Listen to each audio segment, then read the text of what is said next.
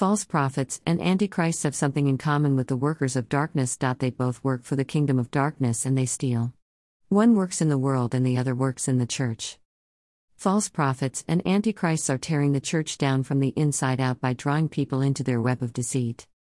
But there were false prophets also among the people, even as there shall be false teachers among you, who privily shall bring in damnable heresies, even denying the Lord that brought them, and bring upon themselves swift destruction.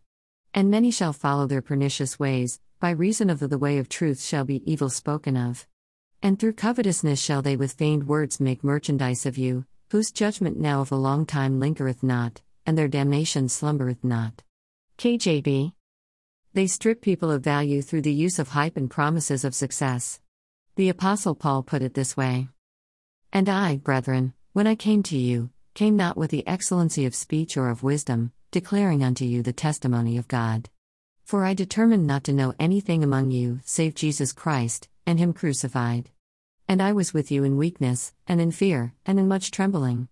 And my speech and my preaching was not with enticing words of man's wisdom, but in demonstration of spirit and of power, that your faith should not stand in the wisdom of men, but in the power of God. 1 Corinthians 2 1 5, KJV. Workers of Darkness. What's unique about the workers of darkness is they drive the economies of the world. Satan is behind this purge of wealth. He wants the resources of the world into the hands of his stooges. National, state, regional, and city governments spend billions and billions of dollars fighting crime. The National Association for Shoplifting Prevention, NASP, found that shoplifting cost retailers about $13 every year, and the American taxpaying public a total of about $33.21 billion yearly, or about $75,000 every minute. For the average retailer, losses due to shoplifting average 1.7% of all gross sales. I live in a city where the car insurance rate is the highest in the nation because of car theft. According to MoneyGeek.com Auto, the average car insurance cost in Detroit is $5,471. This amount is about 284.1% more than the national average.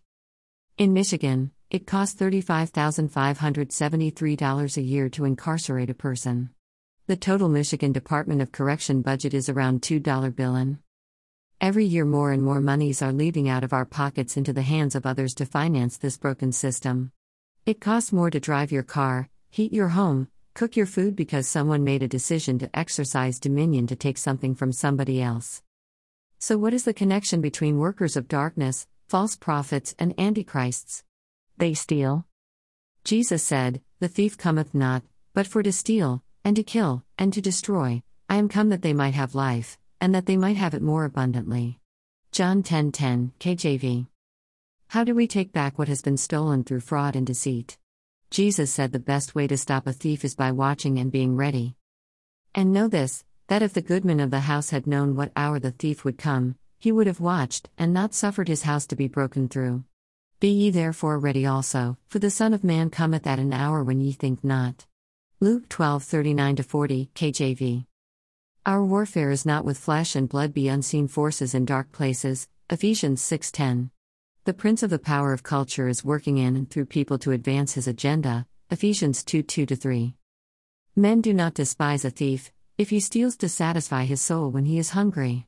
But if he be found, he shall restore sevenfold, he shall give all the substance of his house. Proverbs 6 30 31.